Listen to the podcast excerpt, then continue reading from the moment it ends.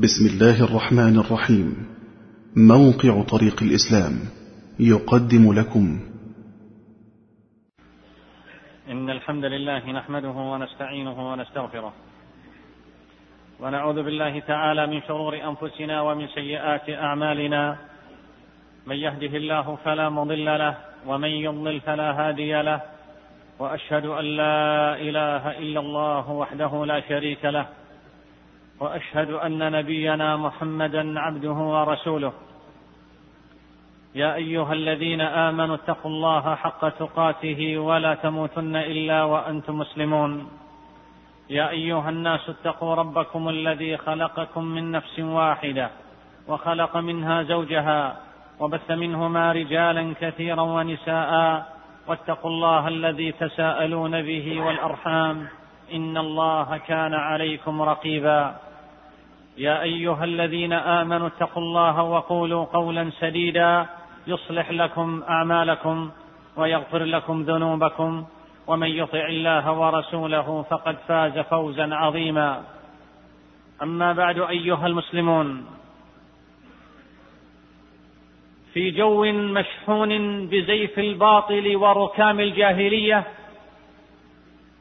يسوس الناس جهلهم ويحكمهم عرفهم وعاداتهم قتل وزنا عهر وخنا وأد للبنات تفاخر بالأحساب والأنساب ساد في البقاع قانون الغاب فالبقاء للقوي والتمكين للعزيز تغير القبيلة على الأخرى لأتفه الأسباب تقوم الحروب الطاحنة تزهق فيها الأرواح وتهلك الأموال وتسبى النساء والذراري وتدوم السنون وتتعاقب الأعوام والحرب يرثها جيل بعد جيل وأصلها بعير عقر وفرس سبقت أخرى أو قطيع أغنام سيق وسرق ساد في ذلكم المجتمع عادات غريبة عجيبة فعند الأشراف منهم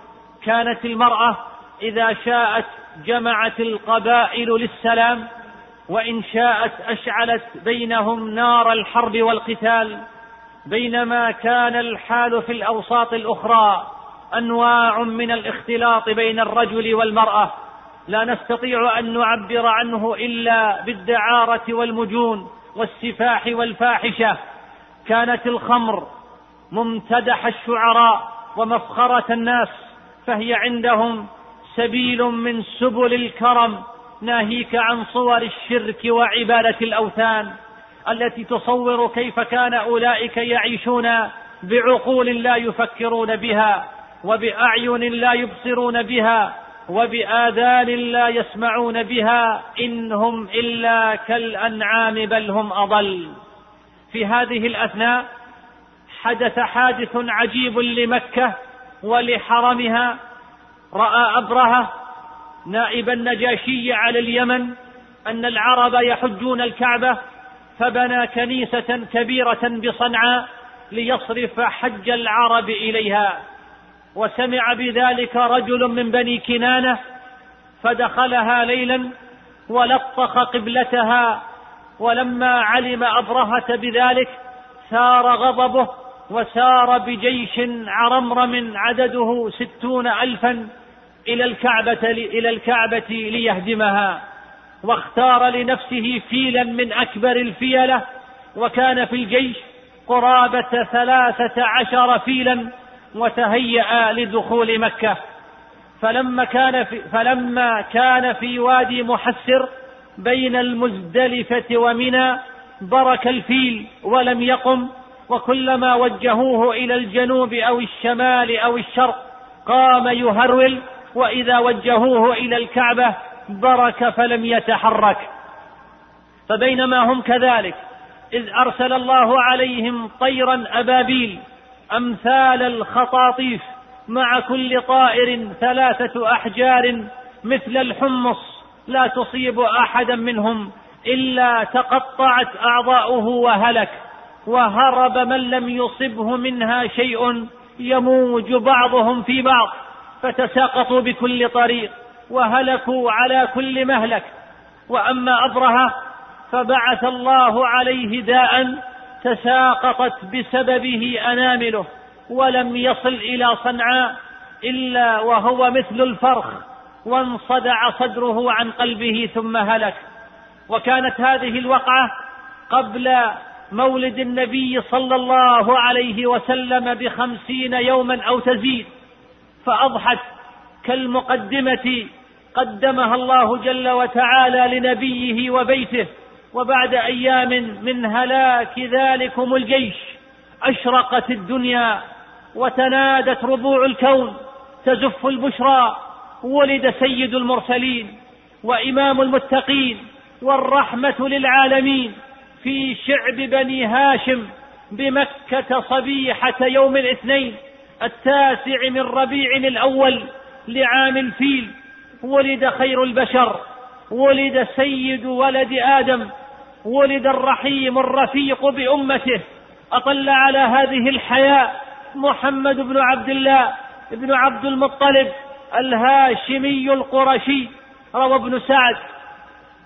أن أم رسول الله صلى الله عليه وسلم قالت لما ولدته خرج مني نور أضاءت لي قصور الشام وأرسلت على جده عبد المطلب تبشره بحفيده فجاء مستبشرا ودخل به الكعبة ودعا الله وشكر له واختار له اسم محمد وهو اسم لم يكن معروفا في العرب. وختنه يوم سابعه كما كانت العرب تفعل وقد ولد يتيما حيث توفي والده قبل ولادته وأول من أرضعته بعد أمه آمنة ثويبة مولاه أبي لهب بلبن ابن لها يقال له مسروح وكانت العادة عند العرب وكانت العادة عند حاضرة العرب. أن يلتمسوا المراضع لأولادهم ابتعادا عن أمراض الحواضر ولتقوى أجسامهم وتشتد أعصابهم ويتقنوا اللسان العربي في مهدهم ولنترك الحديث لمرضعته حليمة السعدية تحدثنا عن قصة رضاعها إياه. قالت خرجت مع زوجي وابني في نسوة من بني سعد بن بكر نلتمس الرضعاء قالت وذلك في سنة شهباء لم تبق لنا فيها لم لم تبق لنا شيئا. فخرجت على إتان لي قمراء ضعيفة معنا شارف لنا. والله ما تبض بقطرة وما ننام ليلنا أجمع من بكاء صبينا من الجوع. وما في ثدي ما يغني وما في ضرع شارفنا ما يغذي. ولكن كنا نرجو الغيث والفرج حتى قدمنا مكة. نلتمس الرضعاء فما منا امرأة إلا وقد عرض عليها رسول الله فتأباه إذ قيل لها إنه يتيم. وذلك أن كنا نرجو المعروف من من أبي الصبي فكنا نقول يتيم وما عسى أن تصنع أمه وجده. فما بقيت امرأة قدمت معي إلا أخذت رضيعا غيري. فلما أجمعنا الانطلاق قلت لصاحبي وتقصر زوجها؟ والله إني لأكره أن أرجع من بين صواحبي ولم آخذ رضيعا. والله لأذهبن إلى ذلك اليتيم فلا آخذنه قال لا عليك أن تفعلي عسى الله أن يجعل لنا فيه بركة. قالت فذهبت إليه فأخذته وما حملني على أخذه إلا أني لم أجد غيره. قالت فلما أخذته رجعت به إلى رحلي فلما وضعته في حجري أقبل عليه ثدياي بما شاء من لبن فشرب حتى روي ثم نام وما كنا ننام معه قبل ذلك. وقام زوجي إلى شارفنا تلك فإذا هي حافل فحلب فحلب منها وشربت معه حتى انتهينا ريا وشبعا فبتنا بخير ليلة. قالت ثم خرجنا وركبت أتاني وحملته معي عليها فوالله لقطعت بالركب ما لا يقدر عليه شيء من حمرهم حتى إن صواحبي ليقولن لي يا ابنة أبي ذؤيب ويحك أربعي علينا أليس هذه أتانك التي كنت خرجت عليها؟ فأقول لهن والله إنها لهي. فيقولن والله إن لها شأنا. قالت ثم قدمنا منازلنا من بلاد بني سعد وما أعلم أرضا من أرض الله أجدب منها. فكانت غنمي تروح على حين قدمنا به معنا شباعا لبنا فنحلب ونشرب. وما يحلب إنسان قطرة لبن ولا يجدها في ضرع حتى كان الحاضرون من قومنا يقولون لرعيانهم ويلكم اسرحوا حيث يسرح راعي بنت أبي ذؤيب فلم نزل نتعرف من الله الزيادة والخير والبركة حتى مضت سنتا وفصلته وكان يشب شبابا لا يشبه الغلمان لا يشبه الغلمان فلم يبلغ سنتا حتى كان غلاما جفرا. قالت فقدمنا به على أمه ونحن أحرص على مكته فينا لما كنا نرى من بركته. فكلمنا أمه وقلت لها لو تركت ابني عندي حتى يغلظ فإني أخشى عليه وباء مكة. وبقي رسول الله في بني سعد ووقعت ووقع حادث عجيب له. في سنته الرابعة أو الخامسة. روى مسلم في صحيحه عن أنس رضي الله عنه أن رسول الله صلى الله عليه وسلم أتاه جبريل وهو يلعب مع الغلمان فأخذه فصرعه فشق عن قلبه فاستخرج القلب فاستخرج منها علقة فقال هذا حظ الشيطان منك هذا حظ الشيطان منك ثم غسله في طست من ذهب بماء زمزم ثم لأمه ثم أعاده إلى مكانه. وجاء الغلمان يسعون إلى أمه فقالوا إن محمدا قد قتل فاستقبلوه وهو منتقع اللون وبعد هذه الحادثة خشيت عليه حليمة فردته إلى أمه. ولما بلغ سنته السادسة توفيت أمه فكان عند جده عبد المطلب فحن عليه كأشد ما يكون الحنو. بل آثره على أولاده. فكان رسول الله صلى الله عليه وسلم يأتي وهو غلام فيجلس على فراش جده في ظل الكعبة وأعمامه حول الفراش فيقول جده دع ابني هذا فوالله إن له لشأنا.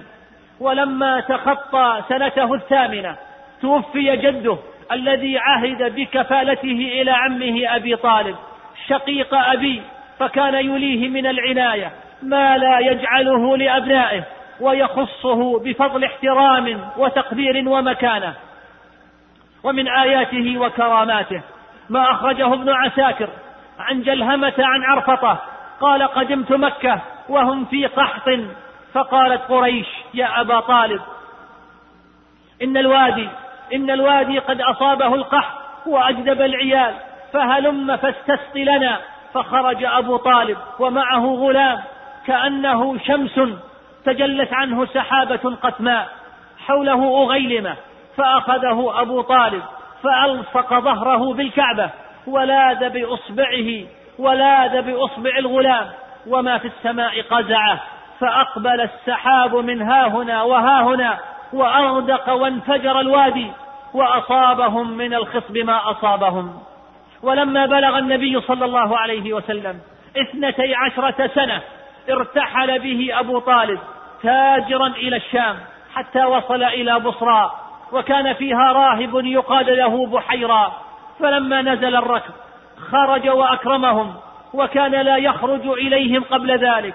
وعرف رسول الله صلى الله عليه وسلم بصفته فقال وهو آخذ بيده هذا سيد العالمين هذا يبعثه الله هذا يبعثه الله رحمة للعالمين. فقال أبو طالب وما علمك بذلك؟ فقال إنكم حين أشرفتم من العقبة لم يبق حجر ولا شجر إلا وخر ساجدا ولا تسجد إلا لنبي وإني أعرفه بخاتم النبوة أسفل غضروف كتفه مثل التفاحة وإنا نجده في كتبنا. وسأل أبو طالب أن يرده وألا يقدم به إلى الشام خوفا عليه من اليهود فبعثه عمه مع بعض, مع بعض غلمانه إلى مكة. وكان عليه الصلاة والسلام في بداية حياته قد رعى الغنم ثم لما بلغ خمسا وعشرين سنة خرج تاجرا إلى الشام في مال خديجة مع غلامها ميسرة فحدثها عن خلاله العذبة وشمائله الكريمة وما أوتي من فكر راجح. ومنطق صادق ونهج أمين. ففاتحت خديجة صديقتها نفيسة بنت منبه برغبتها الزواج من محمد فعرضت نفيسة على النبي صلى الله عليه وسلم الأمر فرضي ثم كلم أعمامه فذهبوا إلى عم خديجة وخطبوها إليه وأصدقها عشرين بكرة وكانت أفضل نساء قومها نسبا وعقلا وشرفا وثروة وهي أول امرأة تزوجها ولم يتزوج غيرها حتى ماتت فرضي الله عنها وأرضاها. اللهم صل على محمد وعلى آل محمد كما صليت على إبراهيم وعلى آل إبراهيم إنك حميد مجيد. اللهم بارك على محمد وعلى آل محمد كما باركت على إبراهيم وعلى آل إبراهيم في العالمين إنك حميد مجيد. نفعني الله وإياكم بهدي كتابه واتباع سنة نبينا محمد صلى الله عليه وسلم. أقول هذا القول وأستغفر الله لي ولكم فاستغفروه إنه هو الغفور الرحيم.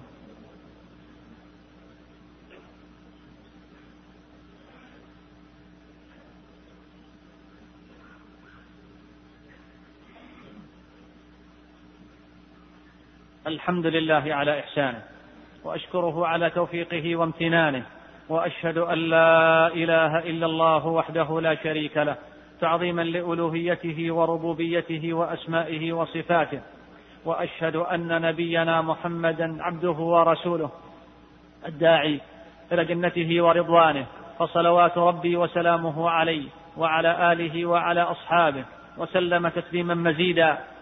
أما بعد أيها المسلمون ولخمس وثلاثين سنة من مولده عليه الصلاة والسلام جرف مكة سيل عرم انحدر إلى البيت الحرام فأوشكت الكعبة منه على الانهيار فعزمت قريش على بنائها وألا يدخلوا في مالها إلا طيبا فهدموها حتى بلغوا قواعد إبراهيم. ثم أرادوا الأخذ في البناء فجزأوا الكعبة وخصصوا لكل قبيلة جزءا منها فلما بلغ البنيان موضع الحجر الأسود اختلفوا في من يمتاز بشرف وضعه في مكانه. واستمر النزاع أربع ليال أو خمسا وكاد أن يتحول إلى حرب ضروس في أرض الحرم. إلا أن أبا أمية ابن المغيرة المخزومي عرض عليهم أن يحكموا أول داخل من باب المسجد فارتضوا. وشاء الله أن يكون أول داخل هو الرسول صلى الله عليه وسلم. فلما رأوا هتفوا هذا الأمين رضينا هذا محمد.